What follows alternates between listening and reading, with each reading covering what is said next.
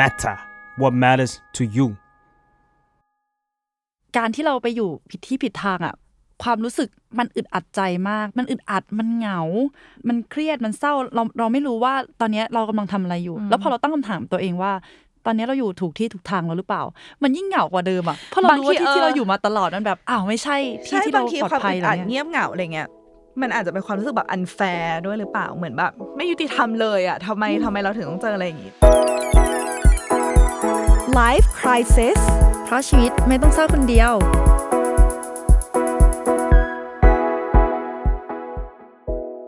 สวัสดีค่ะ ขอต้อนรับทุกคนเข้าสู่รายการ Life Crisis นะคะ ทุกคนตอนนี้อยู่กับมาเฟืองค่ะ Psychotherapist แล้วก็เจ้าของเพจ Beautiful Planet by มาเฟืองค่ะ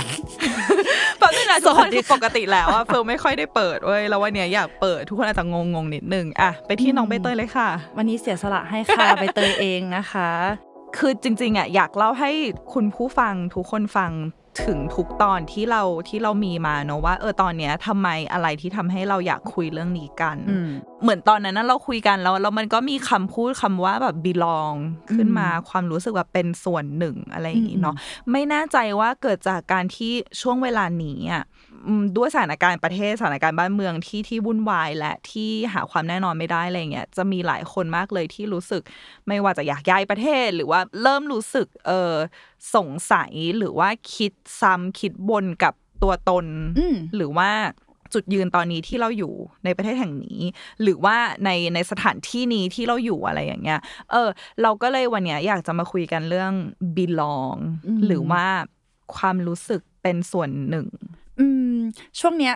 สิ่งที่เราสังเกตได้ชัดก็คือเพื่อนเราที่อายุรุ่นราวคราวเดียวกัน ก็คือลาออกจากงานเยอะมาก ไม่แน่ใจว่ามันมันเกี่ยวกับเรื่องอันนี้เหมือนกันความรู้สึกไม่เป็นส่วนหนึ่งกับองค์กรหรือเปล่าไม่ไม่แน่ใจว่าอาจจะเป็นในเรื่องของวัฒนธรรมในองค์กรอ่ารูปแบบการทำงานหรือว่าการค้นพบตัวเองใหม่ๆหรือหรืออย่างที่เราบอกไปว่าช่วงปลายปีที่ผ่านมาเนี่ยเหตุการณ์เอ่อ Great Resignation อะก็คือการที่คนทั่วโลก ลาออกจากงาน เพราะว่าเขาเหมือนหา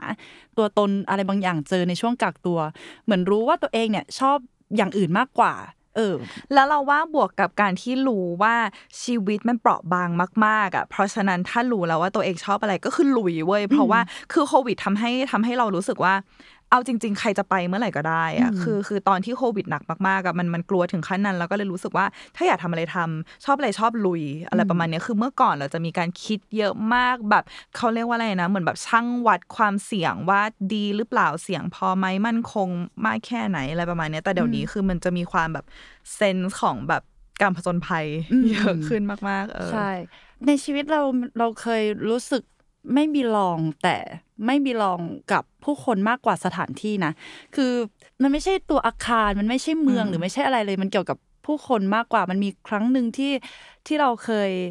ไปนั่งกินข้าวกับพี่ที่ฝึกงานด้วย พี่คนนั้นพี่เฟืองก็รู้จักเขาชื่อว่าพี่มะปรางโอเคอ่ากูเรานั่งคุยกับพี่มะปรางแล้วทีนี้ ก็เคยแชร์ไปแหละว่าเราอะเป็นคนที่ไม่ค่อยมั่นใจในรูปลักษณ์ของตัวเองอืมอืมแล้วพี่มะปรางก็บอกว่าเฮ้ยบ้าหรือเปล่า อะไรเงี้ยแกไม่ได้แย่เลยนั่นนู่นนี่แล้วสุดท้ายอะประโยคที่เขา แนะนำมา แล้วเราจำมาจนถึงทุกวันเนี้ยก็คือ เขาบอกเราว่าให้หาที่ที่เป็นของเราจริงอืมๆให้ให้หาสังคมที่เขา appreciate ตัวเราจริงอืมๆเออ เราก็เลยรู้สึกว่าอ๋อการที่เรารู้สึกไม่สบายกับตัวเองหรือว่าจิตใจเราในตอนเนี้ยมันเป็นเพราะว่าเราอาจจะอยู่ผิดที่ผิดทาง อยู่กับกลุ่มคนที่เขาไม่ได้มองเห็นคุณค่าของเรา อาจจะอยู่กับกลุ่มคนที่เขาไม่ได้เห็นความสามารถหรือว่าเห็นทักษะอะไรของเราหรือเปล่า เราเราเลยรู้สึกว่าตัวเองมีมีแต่ข้อด้อยเต็มไปหมดอะไรเงี้ยเอออันเนี้ยขอแซงว่า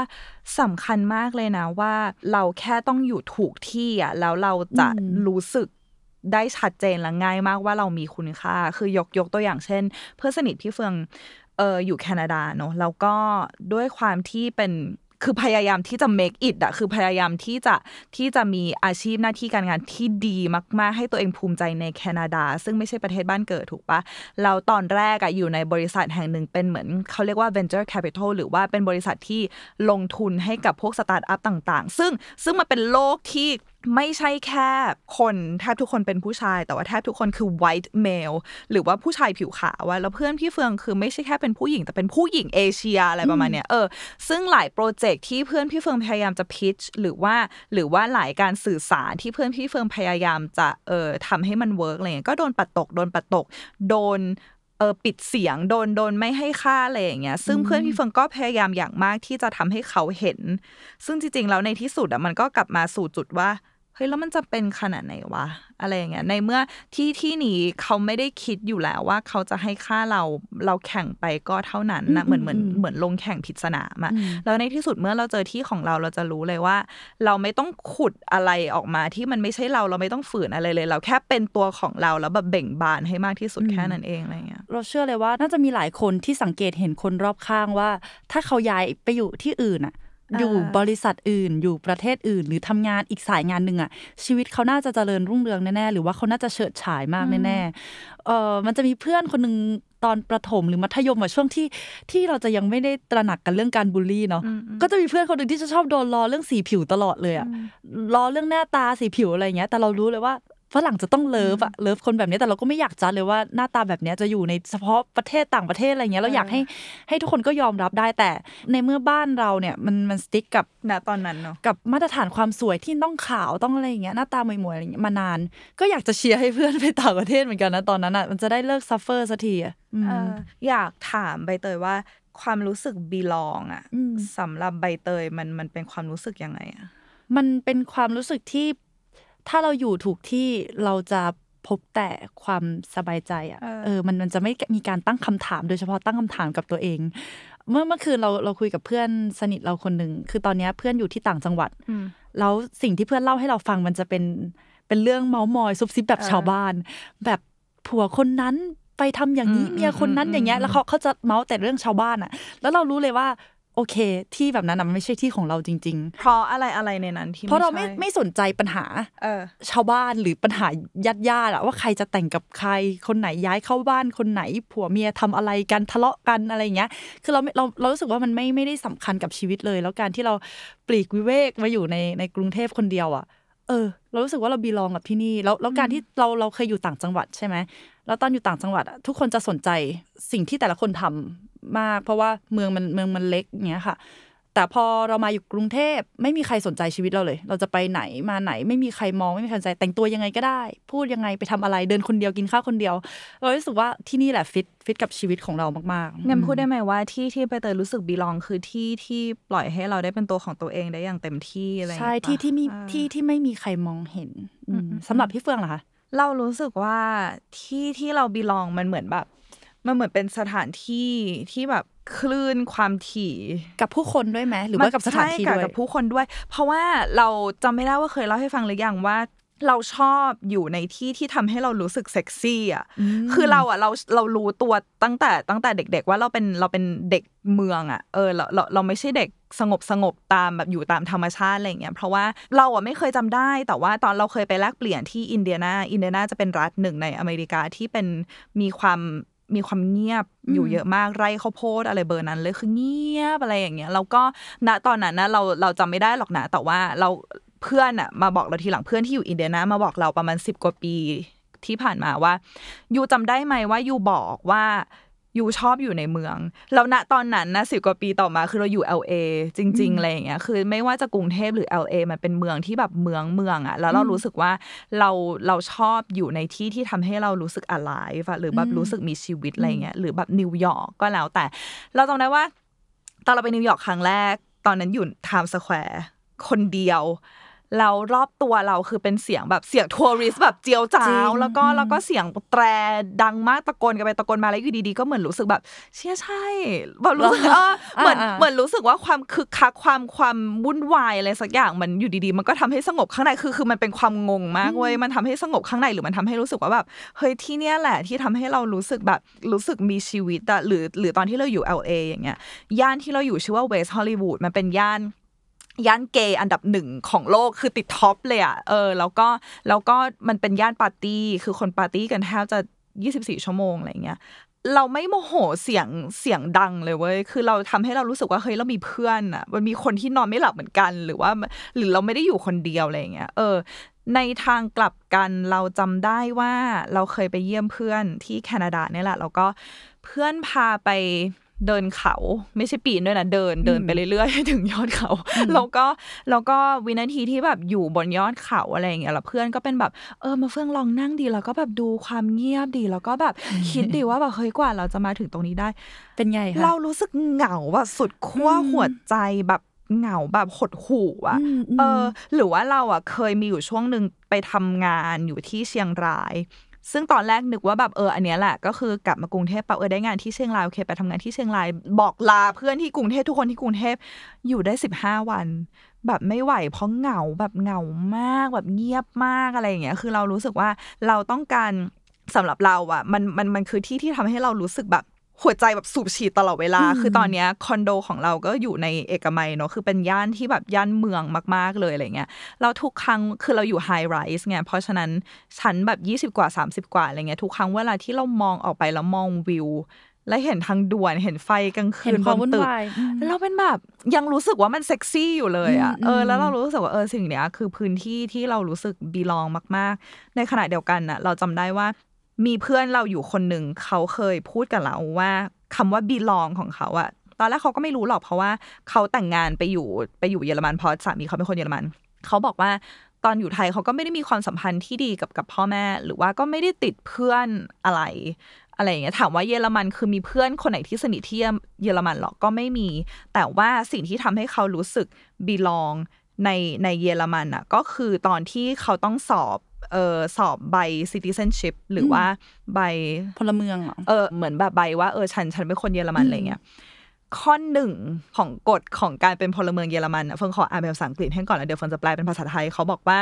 human dignity shall be inviolable to respect and protect it shall be the duty of all state authority คือเขาบอกว่าด้วยข้อแรกเนี่ยที่ทำให้เขารู้สึกว่าเขา belong เลยเพราะว่ามันคือข้อความที่เยอรมันนะเขาบอกว่าศักดิ์ศรีของมนุษย์ เป็นสิ่งที่ไม่สามารถมีใครทำลายได้อืมแล้วที่เยอรมันก็คือจะปกป้องและเคารพศักดิ์ศรีของมนุษย์มากที่สุดอืมอืมแล้วเขาบอกว่าแค่เนี่ยข้อแรกอะเขาก็รู้สึกว่าบีลองเลยแล้วแล้วมันน่าสนใจตรงที่เขารู้สึกบีลอง กับคติอะไรสักอย่างกับค่านิยมกับคุณค่าอะไรสักอย่าง เพราะเขาเคยเล่าให้ฟังว่า ด้วยความที่เขาเป็นคนไทยอะ เออเขาเคยเดินอยู่ในซอย ถ้าจำไม่ผิดก็คือซอยเปลี่ยวเนี่ยแหละแล้วก็แล้วก็มีคนขาวไม่แน่ใจว่าคนเยอรมันหรือเปล่าเหมือน เหมือนมีความเรสซิสหรือว่ามีความเหยียดเพศอะไรเงี้ยเราเมื่อเขาฟ้องตำรวจตำรวจจริงจังกับการปราบปรามอืมพฤติกรรมแย่ๆเหล่านี้จริง ๆ แล้วมันทำให้เขารู้สึกปลอดภัยอะไรอย่างเงี้ยอืมเออเรารู้สึกว่าที่ที่บีลองเป็นที่ที่เราเห็นคุณค่าในตัวเองคุณค่ามันเห็ match เกียรติเนอะใช่เราเรามีอืมมีเกียรติมีศักดิ์ศรีอืมมากเลยเนาะโอ้แต่ว่าการที่เราไปอยู่ผิดที่ผิดทางอะ ความรู้สึกมันอึดอัดใจมากนะ มันมันมันอึดอัดมันเหงา มันมันเครียดมันเศร้าเราเราไม่รู้ว่าตอนเนี้ยเรากำลังทำอะไรอยู่ แล้วพอเราตั้งคำถามตัวเองว่า ตอนเนี้ยเราอยู่ถูกที่ถูกทางแล้วหรือเปล่า มันยิ่งเหงากว่าเดิมอะเพราะเรารู้ว่าที่ที่เราอยู่มาตลอดมันแบบอ้าวไม่ใช่ที่ใช่ที่บาเรางทีปลอความดภัยอึดอะไรอัดเงี้ยเงียบเหงาอะไรเงี้ย มันอาจจะเป็นความรู้สึกแบบอันแฟร์ด้วยหรือเปล่าเหมือนแบบ ไม่ยุติธรรมเลยอะทำไมทำไมเราถึงต้องเจออะไรอย่างงี้อะไรอืเงี้ยมเราเราอยู่ที่นี่มาก็ตั้งนานหรืออืมหรือบางทีอะเนี่ยคือบ้านเกิดเราด้วยซ้ำอืมที่ที่เราอืมเกิดมาที่ที่เราใช้ชีวิตอยู่มา มาค่อนชีวิตแล้วอะแต่ทำไมเพิ่งมาค้นพบว่าที่นี่มันไม่ไม่มีรองกับเราเราไม่มีรองกับที่นี่แล้วไม่ไม่มีอะไรที่มันมีรองกันเลย เข้ากับใครก็ไม่ได้พูดกันก็แบบไม่เข้าใจสักทีอะไรอย่างเงี้ยแล้วเรามันเหงาตรงที่เราไม่รู้ว่าแล้วยังไงต่อ คือเราต้องตามหาที่ที่บีลองกับเรา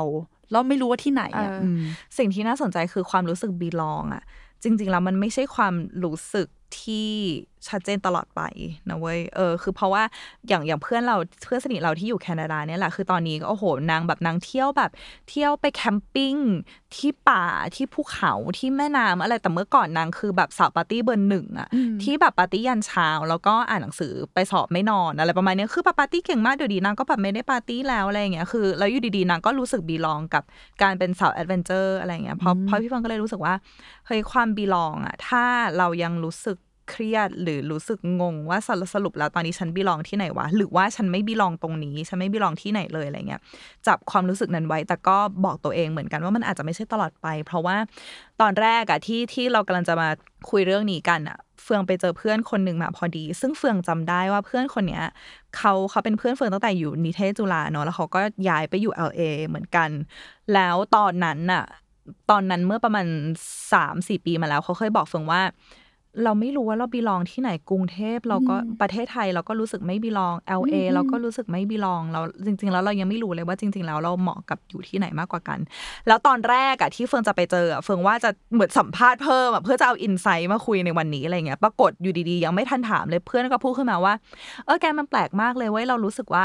เราก็บีลองที่ LA แล้วพอกลับมาประเทศไทยเราก็รู้สึกบีลองที่ประเทศไทยเหมือนกัน เออ มันกลายเป็นว่าเฮ้ยอยู่ดีๆ ความรู้สึกมันเปลี่ยนไปได้ยังไง ก็ไม่รู้แล้วกลายเป็นเปลี่ยนแบบรอบด้านขนาดนั้นเลยอะไรประมาณเนี้ยเออซึ่งมันก็เลยน่าสนใจตรงที่ว่า เราสามารถไม่บีลองที่ไหนเลยณเวลาหนึ่งแล้วอยู่ดีๆ เราก็บีลองทุกที่ณเวเออลาเราหไม่นึ่งจำเป็นก็ต้องได้ยึดติดเออในสถานที่ใดสถานที่หนึ่งหรือกลุ่มคนใดเออกลุ่มคนหนึ่ง เราบีลองกับที่อเมริกาเพราะเรื่องเซลฟ์เออการความมั่นใจมากกว่า แต่ว่าเราบีลองกับประเทศไทยก็คือ อาหาร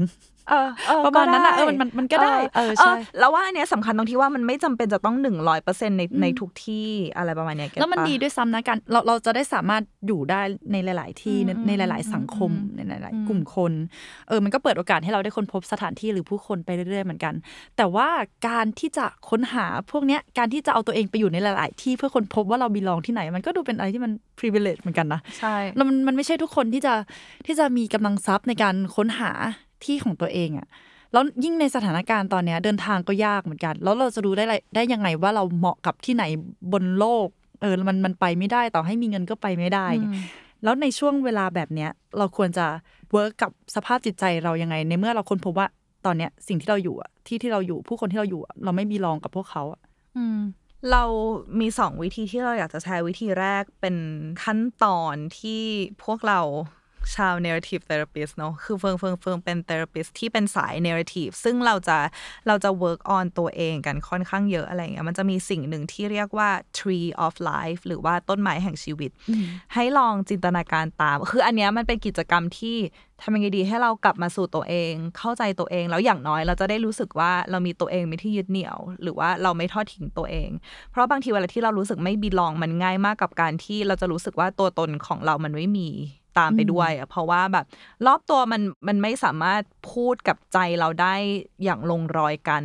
พอเราไม่ชัดกับสิ่งที่อยู่รอบตัว มันก็เลยเหมือนแบบข้างในเราก็ไม่ชัดตามอะไรอย่างเงี้ยแต่จริง ๆ แล้วแบบเฮ้ยข้างในเราชัดเสมอแหละ เราแค่ต้องคอยเปิดสปอตไลท์ส่องมันดีๆอะไรเงี้ยทุกคนลองจินตนาการภาพตามเฟืองเนาะวาดรูปต้นไม้ทีนี้รากของต้นไม้อะมันคือสิ่งที่ เขียนลงไปว่ามันคือสิ่งที่ where I come from หรือว่าหรือว่าเรามาจากไหนเอออ อาจจะเป็นครอบครัวของเราหรือว่าหรือว่าบรรพบุรุษของเราหรือว่าสิ่งที่เราชอบตอนเด็ก ๆ อะไรเงี้ยคือเราเป็นใครมาจากไหน อันเนี้ยอยู่ที่อยู่ที่รากเนาะช่วงราก ทีนี้ต้นไม้นี้ก็จะอยู่ในอยู่ในพื้นดิน มันคือ ground เนาะพื้นดินตรงเนี้ยมันคือชีวิตในปัจจุบัน เขียนลงไปว่าตอนเนี้ยชีวิตในปัจจุบันของเราเป็นยังไง เราอยู่ที่ไหน เอ่อแต่ละวันเราทำอะไรบ้าง หรือว่าแบบเออกิจกรรมที่เราชอบทำในแต่ละวันอะไรเงี้ยตอนเนี้ยปัจจุบันชีวิตปัจจุบันเราเป็นยังไงอืมลำต้น มันคือทักษะแล้วก็ความสนใจ มันคือ passion ของเราอะไรเงี้ย อาจจะเป็นแบบโอเคแบบเราเราเล่นมายากลเก่งเว้ยหรือว่าแบบเราเรารู้สึกว่า เรารู้สึกว่าสิ่งที่มีค่ากับเราก็คือเราเป็นคนที่มีเอมพัตตีว่ะเออ เราเป็นคน เราเป็นคนให้อภัยคนเก่งว่ะหรือหรืออะไรประมาณเนี้ยเอออันนี้อันนี้คืออยู่ตรงลำต้นเนาะทีนี้ขึ้นไปปะเป็นกิ่งไม้ กิ่งไม้คือความหวังความฝันคำ wishes อะหรือว่าขอพร อยากจะขอพรอะไรสักอย่าง เช่น เราอยากให้อนาคตของเรามันเป็นยังไง สมมติว่าเราเราอยากย้ายไปอยู่ในประเทศติดแม่น้ำ อะสมมติอย่างเราอย่างเงี้ยเราอยากไปอยู่ฮาวายเว้ยจริงๆแล้วเออเราเราในในความฝันของเราเลยก็คือ ตื่นเช้ามาเล่นเซิร์ฟซึ่งตอนนี้ก็คือเล่นเซิร์ฟไม่ได้นะแต่ว่านี่คือความฝัน ตื่นเช้ามาเล่นเซิร์ฟเป็นเพื่อนสนิทกับปลาโลมา เอ้ยนี่คือความฝันเราเลยอะไรอย่างเงี้ยเอออันเนี้ยอยู่ปลาโลมาอยู่ในอยู่ในกิ่งไม้อืมทีนี้ขึ้นไปอีกผลไม้ผลไม้ของต้นไม้นี้มันคือ ของขวัญที่มีใครสักคนหนึ่งให้เรามาของขวัญที่เราให้ค่า เออ อาจจะเป็นอาจจะเป็นแม่เคยซื้อแบบพวงกุญแจ อันนี้ให้เราแล้วมันแบบมีค่าต่อใจเรามากๆอะไรเงี้ย หรือว่าเออคนแปลกหน้าหนึ่งท่าน อยู่ดีๆ ก็เราเคยนั่งข้างๆ เขาตอนที่เรานั่งอยู่ในสวนสาธารณะประเทศไหนสักประเทศหนึ่ง แล้วเขาก็หันมาคุยกับเรา แล้วมันก็มีคติอะไรบางอย่างที่เขามอบให้เราที่เราจดจำได้ถึงทุกวันนี้อะไรอย่างเงี้ย อันนี้คืออยู่ที่ต้นไม้เนาะ ต่อไปใบไม้ ใบไม้คือผู้คนที่สำคัญในชีวิตของเรา แต่ละใบคือใครบ้างสามารถเป็นคนที่ยังมีชีวิตอยู่หรือว่า เสียไปแล้วก็ได้อะไรเงี้ยอาจจะเป็นเพื่อนอาจจะเป็นพ่อแม่หรือใครก็ตามที่ที่มีค่ากับใจเรามากๆ ค่อยๆคคิด แล้วสุดท้ายก็คือ storms หรือว่าสภาวะอากาศที่ที่เราไม่อยากให้มันมีอะไม่ไม่อยากไม่อยากอยู่ความท้าทายต่างๆ ในชีวิตอะไรเงี้ยเช่น การสูญเสีย ความเหงา การไม่ได้ไม่มี resources หรือว่าอยู่ในสถานที่ที่ไม่มีทรัพยากรที่ดีเท่าที่ควร อาจจะมีช่วงเวลาหนึ่งที่เรารู้สึกว่าแม่งแบบ health care หรือว่าการช่วยเหลือดูแลทางด้านแบบความเจ็บป่วย เราไม่ควรจะได้รับสิ่งนี้เลยว่ะหรืออะไรประมาณเนี้ยเอออันนี้คือ storm หรือว่าความท้าทายในชีวิตเนาะคือที่เฟิงให้ทำแบบเนี้ยเพราะว่าแน่นอนมันเปลี่ยนข้างนอกไม่ได้หรอกแต่อย่างน้อย มันทำให้เราชัดว่าเอออันนี้คือเรานะ เราเป็นใครมาจากไหนอย่างน้อยอะ การที่เราจับตัวเองไว้ให้แน่นอะ มันก็ง่ายกว่าว่าเผื่อวันหนึ่งโลกจะเหวี่ยงเราไปในสถานที่ไหน เราจะได้เราจะได้จับตัวเองได้ง่ายขึ้นว่าเฮ้ยมันแมทช์หรือมันไม่แมทช์วะถ้ามันไม่แมทช์มันมีสิทธิ์จะแมทช์ได้ไหมนะ หรืออะไรประมาณเนี้ยเห็นด้วยบางทีชีวิตเราอาจจะมีเงื่อนไขให้เราต้องเออย้ายไปอยู่ในเออสถานที่ที่หนึ่งแบบย้ายไปทำงานที่ประเทศที่วัฒนธรรมต่างกับเรามาก ไม่รู้เลยว่าอะไรคือ safe zone ความสบายใจ ก็อย่างน้อยเรารู้ว่าข้างในเราชอบทำอะไร เราเอาตัวเองไปหาสิ่งนั้นได้เนาะแล้วที่เมื่อกี้ที่ใบเตยบอกว่า บางครั้งมันไม่จำเป็นต้องร้อยเปอร์เซ็นต์เช่นสมมติว่าโลกเหวี่ยงเราไปทำงานที่ประเทศฟิลิปปินส์สมมติอะไรอย่างเงี้ยแล้วเรารู้สึกว่าเฮ้ยวัฒนธรรมมันมันไม่ใช่สไตล์เราเลยว่ะแต่ว่าเพื่อนร่วมงานเรามันแม่งแบบโคตรสนุกเออโคตรเข้ากับเออเราเลยอยู่ดีๆเราก็รู้สึก belong ก็ได้ แล้วแล้วโมเมนต์ที่เรารู้สึก belong ก็คือร้านเหล้าตรงข้างล่างที่ทำงานอะไรเงี้ยก็ได้อะไรประมาณเนี้ย get ปะเออคือเรารู้สึกว่าปล่อยให้ตัวเอง รู้สึกสงสัยหรือรู้สึก enjoy กับพื้นที่ที่เราไม่รู้บ้าง เพราะว่าอะไรที่เราไม่รู้ว่ามันมัน leave room for magic อะเออมันมันมันสร้างพื้นที่ให้เวทมนต์อะไรต่างๆ มันเกิดขึ้นมาได้อะไรเงี้ยแล้วก็ย้อนกลับมาที่สิ่งที่เฟืองทำเนาะเฟืองรู้สึกว่าความรู้สึกบีลองของเราสำคัญมากคือ เรารู้สึกว่าร่างกายคือบ้านของเรา เออมันมีอยู่ช่วงมันถามว่ามันมีช่วงที่เราหลอดไหมมีช่วงที่ช่วงที่เรารู้สึกว่าร่างกายไม่ใช่บ้านของเราอะไม่ว่าจะเป็นช่วงที่เราเคยเออโดน sexual harass หรือว่าโดนลวนลาม หรือว่าช่วงที่เราเออมีภาวะ eating disorder หรือว่าผิดปกติทางการผิดปกติทางการกิน แล้วเรารู้สึกว่าเราเป็นศัตรูกับร่างกายเราเหลือเกินทำไมเราเราไม่สามารถรักร่างกายของเราได้เท่าที่เราควรจะรักทำไมเราถึงรู้สึกไม่ชอบรังเกียจอะไรบางอย่าง หรือว่าอยากจะลบอะไรออกไป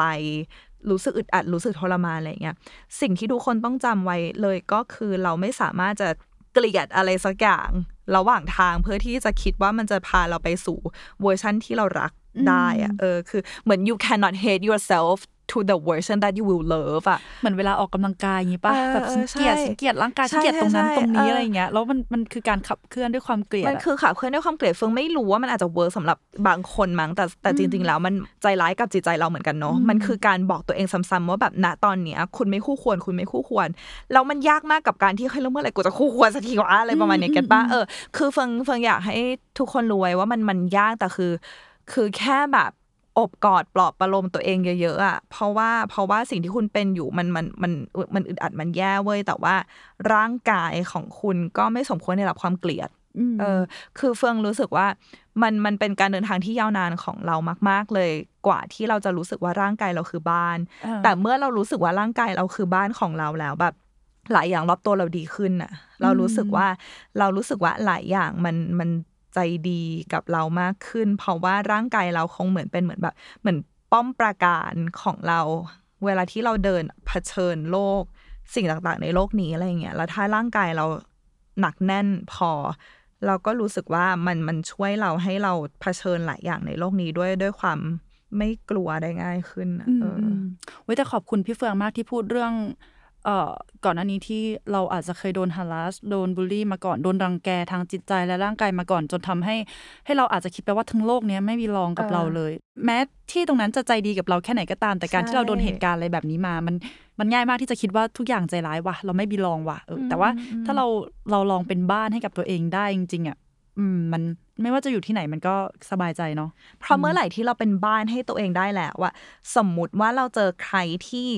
บูลลี่เราอีกว่าแบบอุ้ยเธออย่างงู้นอย่างงี้อะไรเงี้ยเราจะชัดมากเลยว่าอ๋อโอเคงั้นเราจะไม่ให้คนคนเนี้ยเข้ามาในบ้านของเราอืมเขาใจะว่าเพราะว่าเรามีบ้านของเราอยู่แล้ว เราก็จะไม่ welcome คนนี้เข้ามา มันไม่ใช่เหมือนเมื่อก่อนที่เรารู้สึกว่าเขาคนนั้นมีสิทธิ์มีเสียงในบ้านของเราเหลือเกิน เพราะบ้านเรามันยังสร้างไม่เสร็จอะอืมเข้าใจปะมันเหมือนแบบอีกคนนี้มาบอกว่าแบบอุ้ยอีหลังคาสีน่าเกลียดจังเลยหรืออะไรเงี้ยเออแต่ว่าณตอนเนี้ยที่บ้านเราสร้างเสร็จแล้วอะเวลาใครก็ตามที่ทำให้เราเจ็บหรือ หรือใครก็ตามที่เรารู้ว่าไม่คู่ควรที่จะมาเป็นแขกรับเชิญเธอไม่ในใช่บ้าคนนอยู่ของเราเธอจะไปรู้เออะไรอใช่ใช่เราเราเราก็เราก็มองเขาง่ายมากแล้วก็บอกว่าแบบเออเออเธอเธอไม่คู่ควรเราไม่ welcome ว่ะแค่นั้นเองอะไรอย่างเงี้ยอืมอืม